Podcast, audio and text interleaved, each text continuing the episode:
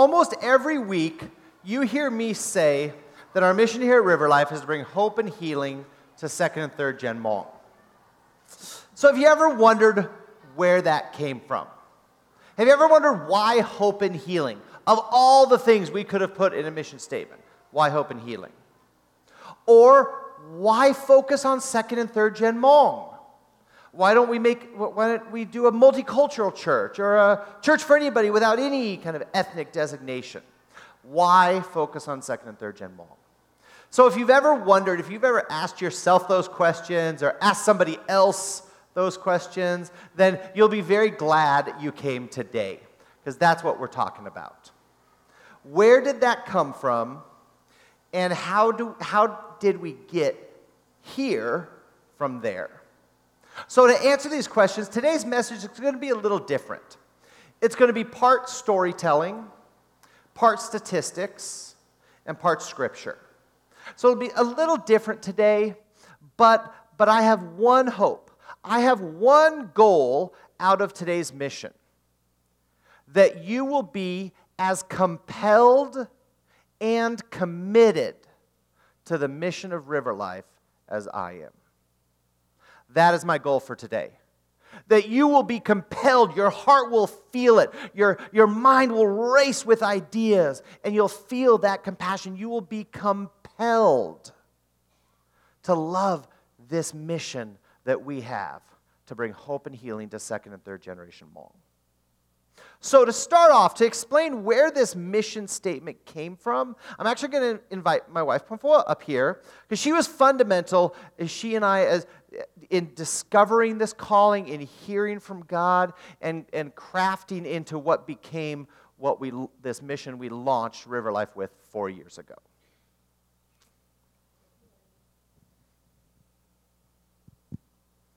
All right. Um, Greg and I moved to the Twin Cities in 2001 because I was pursuing my doctorate at the U. Little did we know that God actually brought us here for the future of River Life. Um, but back in 2001, we looked around for churches and we decided we wanted to go to a Hmong church.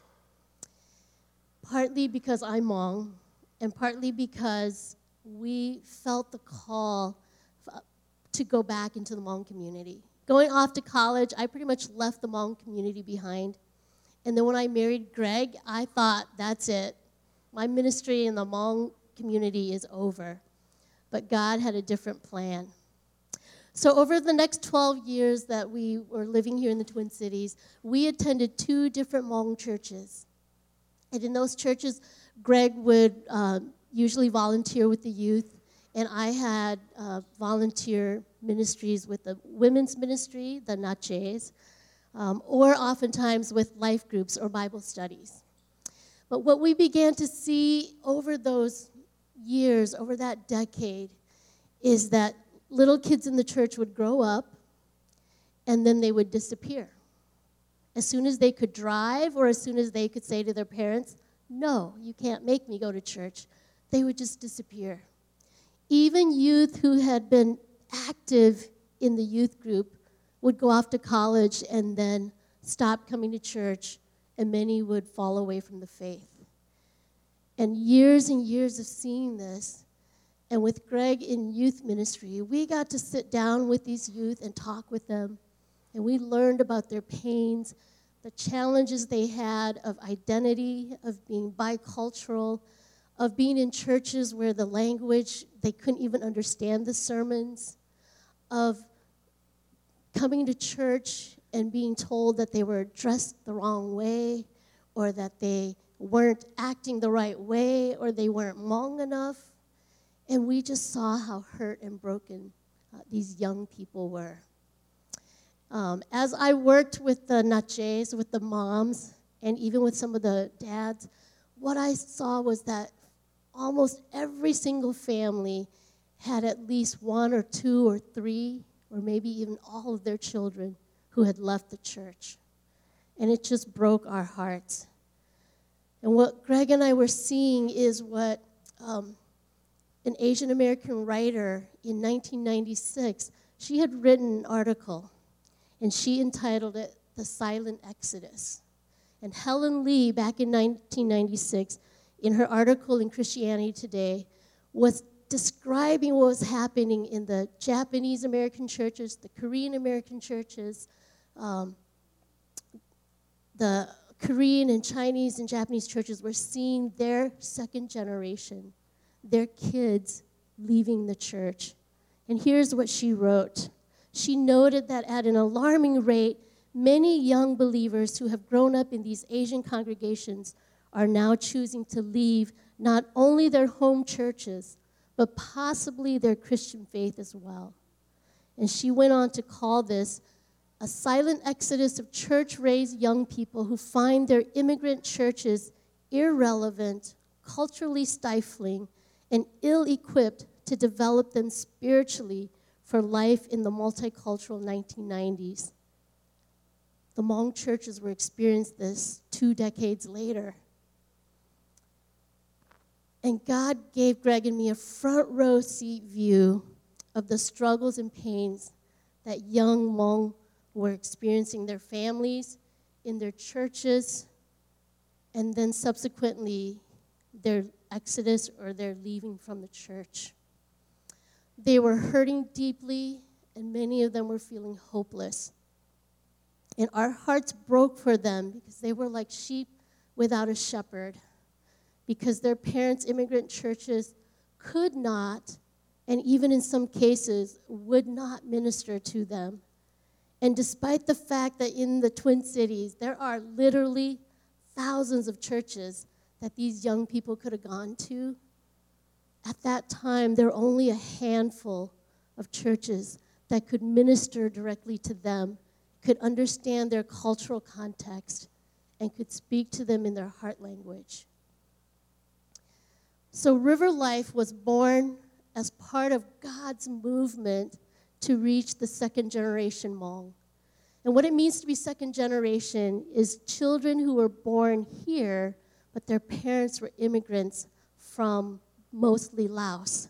So the parents would be considered first generation, and the children born and raised here would be called second generation. The third generation would be the children of the second generation. So at that time in 2013, when God called Greg and me to plant River Life, there were several other young Hmong pastors in the Twin Cities who were also beginning churches that were going to be focused on reaching the second generation. So River Life is part of a movement, um, and several of those churches are still here today. However, because Greg and I had been ministering in the immigrant, the first generation churches, we were stunned that God wanted us to plant a church. We basically said, Well, God, there are so many other Hmong churches already. Why should we start another one? And, and what would we be doing that would be different?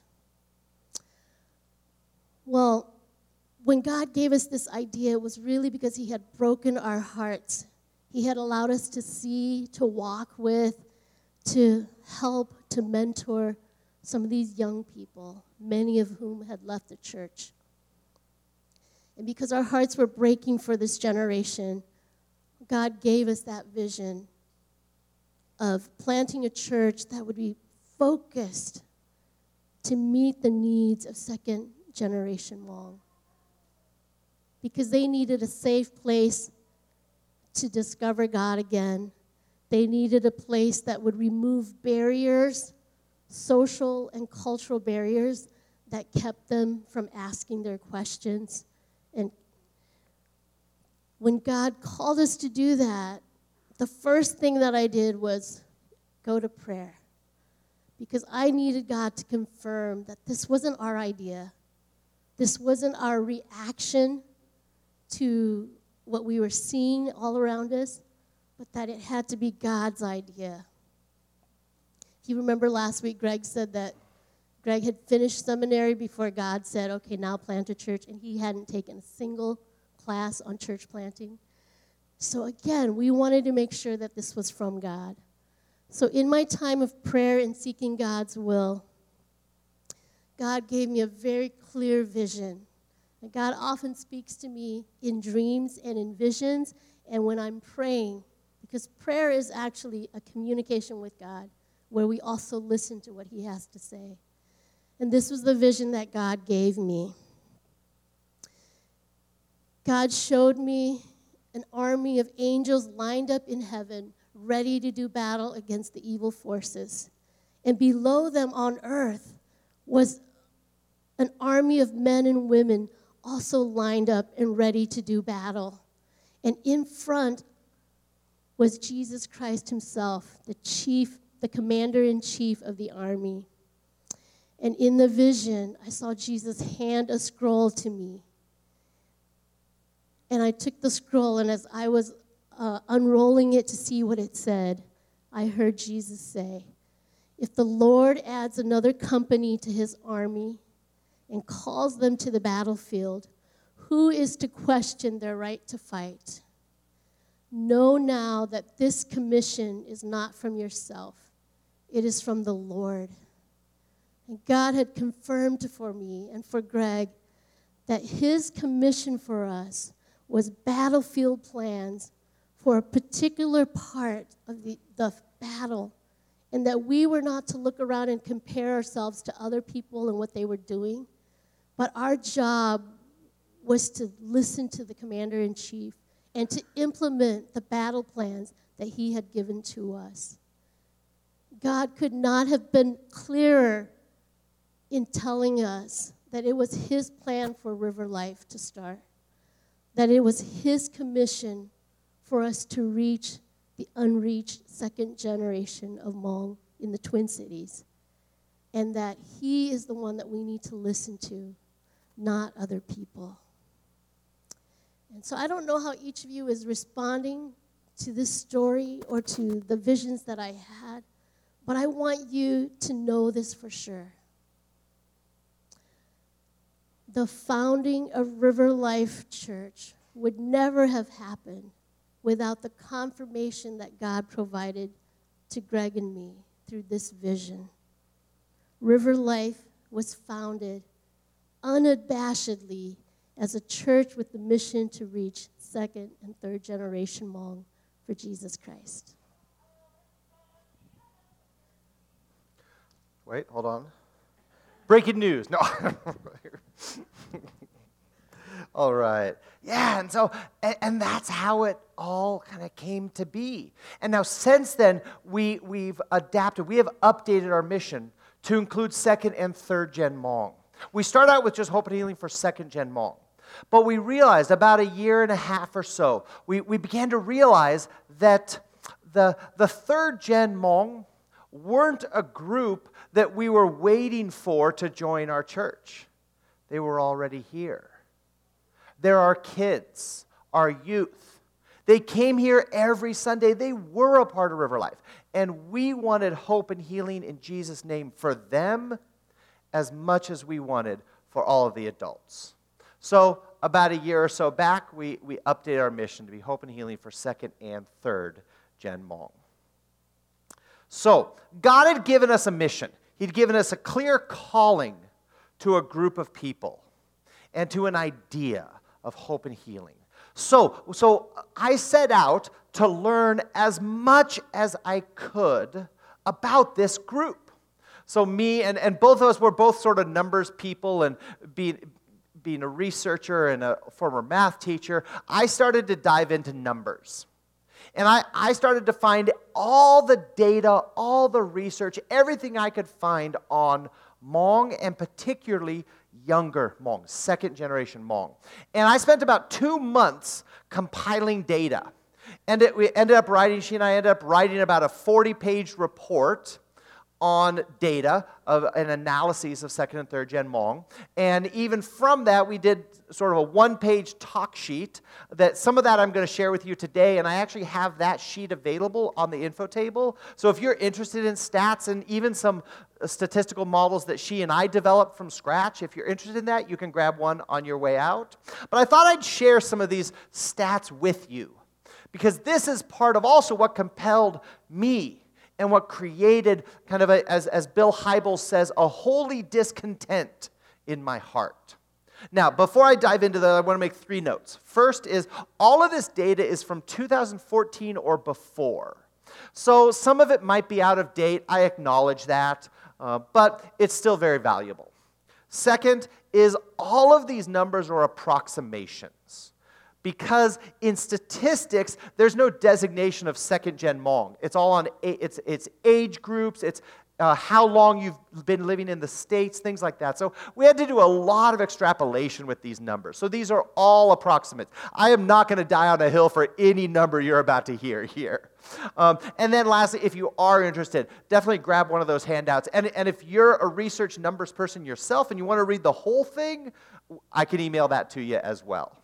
So let's start off with the population population. There are approximately 80,000 Hmong in the Twin Cities. Now, this is a heavily debated number. Census numbers show lower, some community leaders say higher. I took all of the numbers out there and kind of picked one in, in the middle. So I'm going to go with 80,000. There might be more, there might be less. This is amazing. 77% are under the age of 34 which that means there's a high correlation between that age group and someone being second or third gen. Um, it's not 100%, but it's a high correlation, which puts us at about 61,000 second and third gen Hmong in the Twin Cities. Now let's talk about households. 86% of second gen Hmong live with their family. So it's, it, and you all know that. A bunch of you live with your parents or your grandparents, um, with other siblings. That's just part of what life is like for second gen. Uh, also, last decade, th- there were two stati- interesting statistics that came out. In the last decade, there was a 7.2% drop in married households. There was also a 4.2% increase in single moms. Now, what that shows is while the number of households with a husband and a wife in, of Hmong households, it is considerably higher than the national average. But what it shows is the last decade, that is starting to change. And the truth is, all of you know that. You have siblings who are divorced. You have parents who are divorced. You know that's happening more. You're being, you have nephews and nieces who are being raised by moms without a dad around. And so, so it's changing. It's just beginning to change what households look like for Hmong. Um, let's talk academics. So, the good news is that Hmong overall, if you look at the last 20 years, have increased in academic performance. So, that's the good news. the bad news is Hmong still find in school still have lower performance than the general population. That, that's kind of expected, that's okay. But also lower among other Asians, okay, a little less okay. But here's the most troubling one. They, Hmong even have the lowest academic performance among other Southeast Asians in America. And that one, that one really hit me. As a former high school, I was a high school math teacher for five years. I love education. I value it. And I saw that. I was like, wow, this is a group that is struggling for six hours a day when they go to school. Um, also, more men graduate high school, but more women graduate college. I'll let you sort of explore why you think that's true. Let's talk economics. 60% of Hmong live at low income or in poverty. 60%. They're actually one of the highest ethnic groups in the Twin Cities. It's the top of the list for those that live. For low income, they're the top of the list, and poverty, they're the second, number two on the list. So that means, and there is so much that goes along with growing up in poverty or growing up at low income.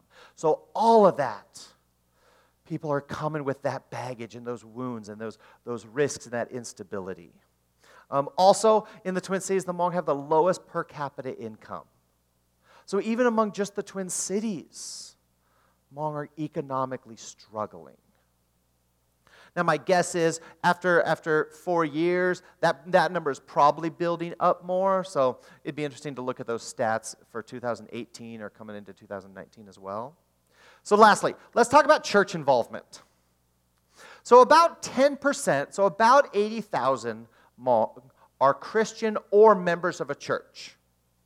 Uh, and that's the, based off CMA records and Lutheran records and some approximations and estimations, but, but about 10%. There's some disagreement about this number as well. Some say it's lower, some say it's higher. Um, when, I, when I went through the numbers, 10 actually seemed to, to land and support the data pretty well. Um, but each weekend, if you look at attendance, it's only about 5% who, who attend or actually sitting in a seat in a church on a Sunday morning. So, if we combine the population data with the church involvement data and take a little bit of spiritual creative license, I come up with the following statement. There are approximately 50,000 second and third gen Hmong in the Twin Cities who don't know Jesus. Let that sit with you for a moment. 50,000 second and third gen Hmong in the Twin Cities who don't know Jesus. These are the people that River Life is here for. This is why we exist.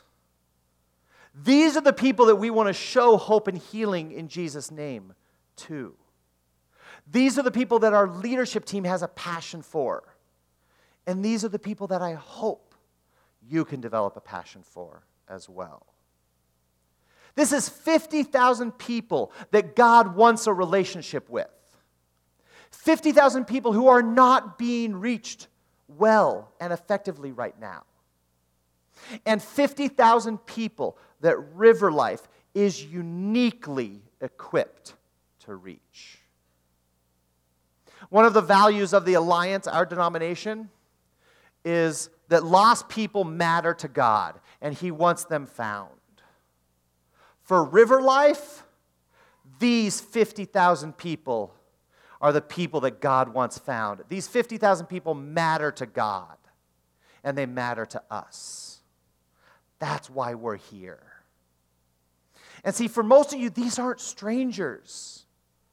These are your siblings, your cousins, your coworkers, your friends, your classmates. This isn't an ambiguous number for so many of you. These are real people that you have relationships with, that you love, and that God loves. And for many of you, prior to River Life, this was you. A lot of you I know came, are here at River Life because you're coming back to God. You're coming back to church. And some of you are discovering Him for the very first time. This is why River Life exists. Now, this idea of hope and healing, where does this come from? This really isn't my idea. It's not Pang Foua's. This really is God's idea. Because the truth is, Scripture is filled with hope and healing through God. Literally from Genesis to Revelation. In fact, I believe that I could make a compelling argument to say that hope and healing are some of, if not the dominant themes throughout all of Scripture. You could take anything in the Bible and trace it back to God's desire to heal His creation, His people, and to give them hope in Him, hope for the future, hope for our world. So these are not just random, kind of nice sounding things. These are major premises throughout all of Scripture. And so, one of the most common metaphors that Scripture uses for life is water. And I found as I started to study the Scriptures, and before this was before our name River Life existed. I started studying, I started diving into the Bible to find out what are these images? What are these metaphors of hope and healing that God gives? And one of the biggest ones that, God uses is water. And we see it all throughout Scripture. But there's one really big verse that stuck out to me. I compiled five pages of verses and passages all about life giving water. But there was a single phrase, seven little words that stuck out to me. And it's out of the book of Ezekiel, chapter 47. And it says, Where the river flows, everything will live. Where the river flows, everything will live. And when I read that, I said, Yes, that's what I want for second and third gen Hmong. I want them to live, I want them to be restored. And, and that's the power of the river of God is that wherever it goes, it cannot be stopped. And wherever it goes, it brings life. And that's how we became known as River Life. It's this passage. And that passage out of Ezekiel 47 became the anchor passage for us. But see, here, here's the cool thing though, is that as I started to dig into this river motif, it actually comes up all throughout Scripture. It's not just Ezekiel. So I'm going to read you four passages today, all about this river of God. From Genesis, literally the first pages of Scripture, the river is introduced. And the very last chapter of Scripture, the river is there. And I want to read those to you today to t- take you on this journey of what the river of God means and its power and what it can do and how this river can bring hope and healing to second and third gen Hmong and to you. So, we're going to start in Genesis chapter 2. It's the story of creation, and here's how it reads Now, the Lord God had planted a garden in the east, in Eden, and, the, and there he put a man he had formed. The Lord God made all kinds of trees grow out of the, gland, out of the ground, trees that were pleasing to the eye and good for food. In the middle of the garden, there was a tree of life and the tree of knowledge of good and evil. A river watering the garden flowed from Eden. From there, it was separated into four headwaters. And the passage goes on to talk about these four rivers that this one river broke off into. And that river watered Eden. And my guess is if you picture Garden of Eden, it's as lush as you could ever imagine. Where all of that comes from? That river. So that river brought life to the Garden of Eden. It brought life to the plants, the animals. And it, it sustained life there. That was the original life giving river. So now we're going to jump forward to the book of Ezekiel. And we're going to read this passage that I read a single verse out of. We're going to read a portion of it. So, give you a historical context. At this point, when the book of Ezekiel was written, um, Jerusalem, their city, the Israelite city, had been ransacked. They had been taken into slavery, and their temple, the most holy place in all of Jerusalem, leveled. This was the, one of the darkest times in Israelite history throughout the whole Old Testament. And this is what the vision that God gave the prophet Ezekiel to tell the people who were living in slavery, away from their land, away from their temple. Many felt away from their God and this was the vision that, that God gave to Ezekiel to give to those people. And he said, You know, there's a river. It's bursting, it's trickling out of the temple, and it's going into the desert. And everything was desert. So here's this river going into the desert, and here's what happens. This is Ezekiel talking in the first person. Then he, referring to an angel that was leading him around, then he led me back to the bank of the river. When I arrived there, I saw a great number of trees on each side of the river. He said to me, This water flows from the eastern region and goes down into the Arabah, where it enters the Dead Sea.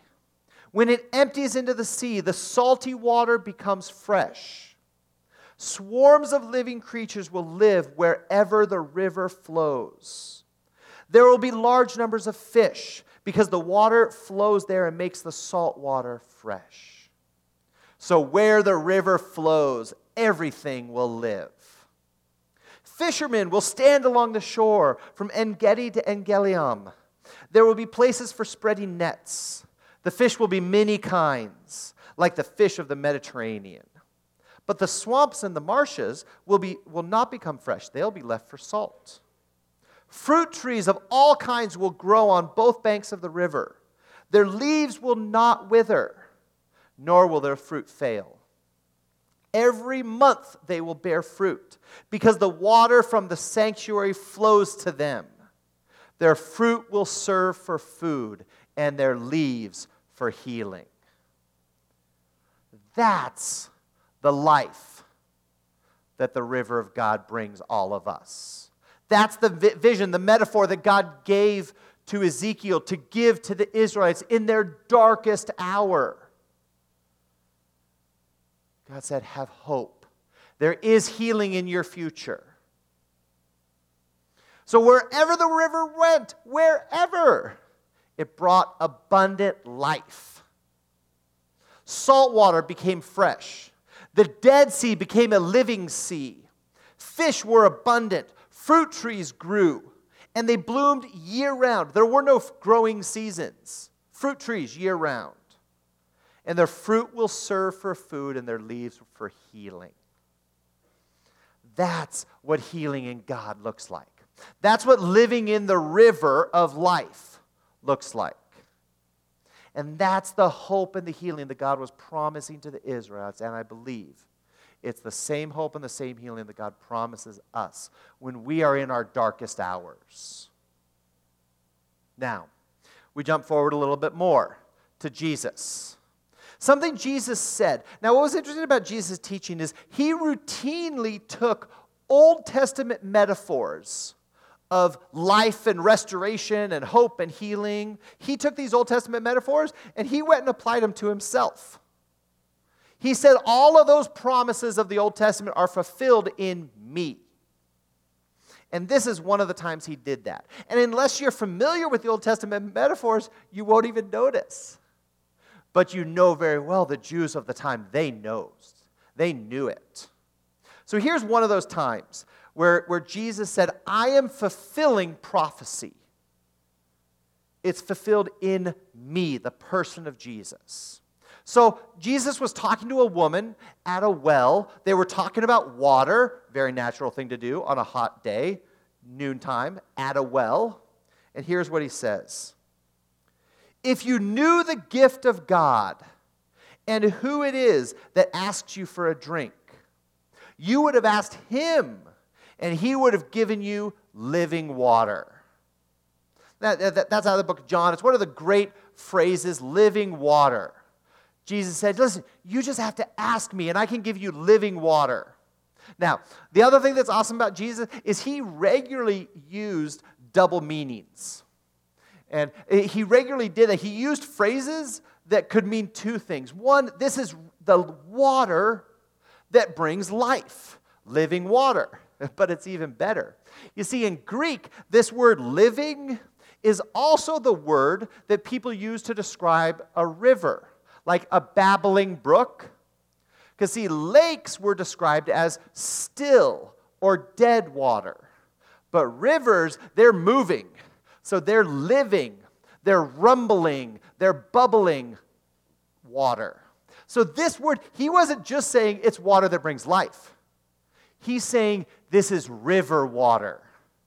And every good Jew who heard that knew exactly what he was talking about. This is the river of God. Jesus was saying he is the river. Instead of the temple in Ezekiel, it's Jesus. He is the river of life. Now, these all are good, but what's amazing is the last reference to the river. It's in the very last chapter of the Bible, Revelation 22. If you're ever depressed, if you're ever feeling hopeless, read Revelation 21 and 22. And you'll see what God has in store for those who believe in Him. Follow Jesus, who say yes to Jesus as their Lord and their Savior. Read Revelation 21 and 22, and you can't help but smile because it's an amazing picture of what restored earth heaven, a restored Eden, looks like. So here's what part of the description of the new heaven and new earth, a restored Eden, looks like. Then the angel showed me, this is the, the Apostle John writing. Then the angel showed me a river of the water of life, as clear as crystal, flowing from the throne of God and of the Lamb. That's Jesus, by the way. Down the middle of the great street of the city. On each side of the river stood the tree of life, bearing 12 crops of fruit, yielding it every month and the leaves of the tree are for the healing of the nations. Hear any similarities? That is right out of Ezekiel. That prophecy, this is the full fulfilling of Ezekiel's prophecy of the river of God that brings life. And this is what God has intended us to put our hope in. That one day that will be true fulfilled completely through Jesus. This is God fulfilling prophecy. And it's God restoring what was originally in Eden, was marred by sin, and now He restores fully in heaven. And that's our hope. And one day we will all drink from this true physical life giving river that comes not from the temple but from Jesus Christ, the Lamb of God. Now, but see, we don't have to wait because Jesus said, Ask me for living water, ask me for the river of life. We can do it right now. We just ask Jesus. That's what's amazing about it. We can receive this living water, this river of life from Jesus today. It's for every one of you and every one of those 50,000 second and third gen Hmong. Here, today, available. So I want to close by asking you three questions. Three questions. First, are you living in this river of life? Or are you just doing church? Are you just trying to be good and doing what you think you should because that's what your parents told you growing up? Or are you living in this river of life? How do you do it? By having a personal relationship with Jesus Christ as your Lord and your Savior. That's what living in the river of life means. That's where hope and healing come from is in that relationship with Jesus Christ. Without Jesus as your Lord, the best you can do is what the world offers for hope and healing. And you know what? Some of it's okay, but a lot of it doesn't deliver.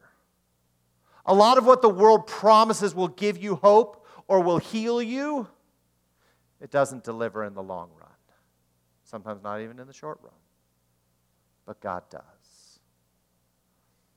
And that's why this river matters. That's why I, I talk almost every week that it's Jesus. It's not about church. It's not about trying hard. It's not about being good. It's not about being baptized. It's not about even calling yourself a Christian. It's about standing in the river of life that is Jesus.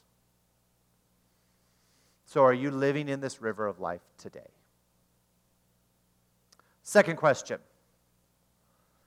Are there parts of your life that need hope and healing? Are there parts of your life that you're sort of holding back? You're keeping from God out of shame, regret, fear. That there are parts, it's kind of like you got one leg in the river, but you're holding out the other leg because you don't really want you don't really want to show God that part of you. Because if God really knew that part of you, then He wouldn't love you. He wouldn't accept you. You couldn't come to church because you would be dirty or broken. So you keep parts of it away from God. You hide it from God. You hide it from others. Whether it's habits, sins, addictions that you keep hidden away and you don't allow God's river of life into. So if you've got some of that, today is a great day to say, okay, God, I'm diving in. I am all in. All of my best and all of my worst is going in the river, God. And I give it all to you. And God, help me because I'm pretty messed up. I need that hope and I need that healing that comes from the river of life. And third, can you join River Life? Can you join us in our mission to bring hope and healing to the 50,000 second and third gen Hmong here in the Twin Cities? Can you join us in that? Can you love the people who are outside our church? Can you do that? Can your heart break for them like mine has, like Pang Foua has? Can you develop a passion for them, not just for us? Can you make a commitment to say that this church is not about me? This church is about them. It's not about what I want. It's about what would be amazing and awesome and life giving to 50,000 other people out there. This is for them. Can you join me in that? Can you love that like I do? Now, a little word to our non Hmong folks. Okay? Well, first, you're in good company because if you haven't noticed, I'm not Hmong either. I know it's a shock, okay? but it's true. But see, here's the, here's the cool thing, and I'm living proof of it. You don't have to be Hmong to love Hmong. Hmong Lu Hmong can be Mika Lu Hmong. Kedu Lu Hmong. We can be bigger than this. So if you are not Hmong and you call River Life your home, I hope you have a passion for this as well. And I hope you love Hmong because you're a part of a Hmong church. And we will continue to be a Hmong church. There might be a day where our mission changes, but today is not that day. We're praying. Our leadership team regularly talks about this. As the demographic, as our congregation changes, we used to be only about 95% Hmong with like me and a couple other people. Now we're maybe 80 to 85% Hmong. Because we have a whole lot of folks who aren't Hmong around here now. And I love it, because I'm not the only one now. but we haven't heard from God to change our mission. So, for everyone, Hmong or not, can you join us in loving 50,000 second and third gen Hmong and bringing the hope and healing of Jesus Christ to them? That's why we're here. You know what? And if that doesn't resonate with you, and you give it a shot and you maybe read the statistics and pray over it, if that doesn't resonate you with you, that's okay because God's going to give you a holy discontent and lead you to a place where you can live that out and you can thrive and you can bring life and Christ to other people, other places.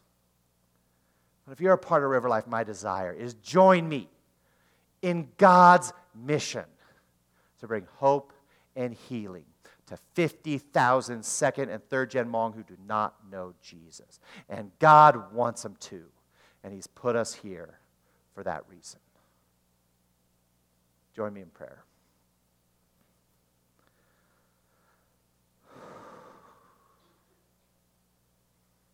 God, you love lost people. You want them found. You love your church, but you love your, your creation, everybody, and you want them to spend an eternity with you. God, so I thank you that you've chosen, you crafted, you birthed River Life to be a part of this, to be uniquely gifted and wired and led and filled to reach these people, these people that you love and you want a relationship with. God, so give us all hearts that burn. Give us a holy discontent for those 50,000 second and third gen Hmong. Burn it onto our hearts, hope and healing in you. And let us all live in that river of life. Let, let river life be a place where Jesus Christ, the true fulfillment of the river of life, wherever He goes, He brings life. Let us be a place where that happens every single Sunday and every day of the week. So bring our hearts together for your mission and the people you love. In Jesus' name I pray this. Amen.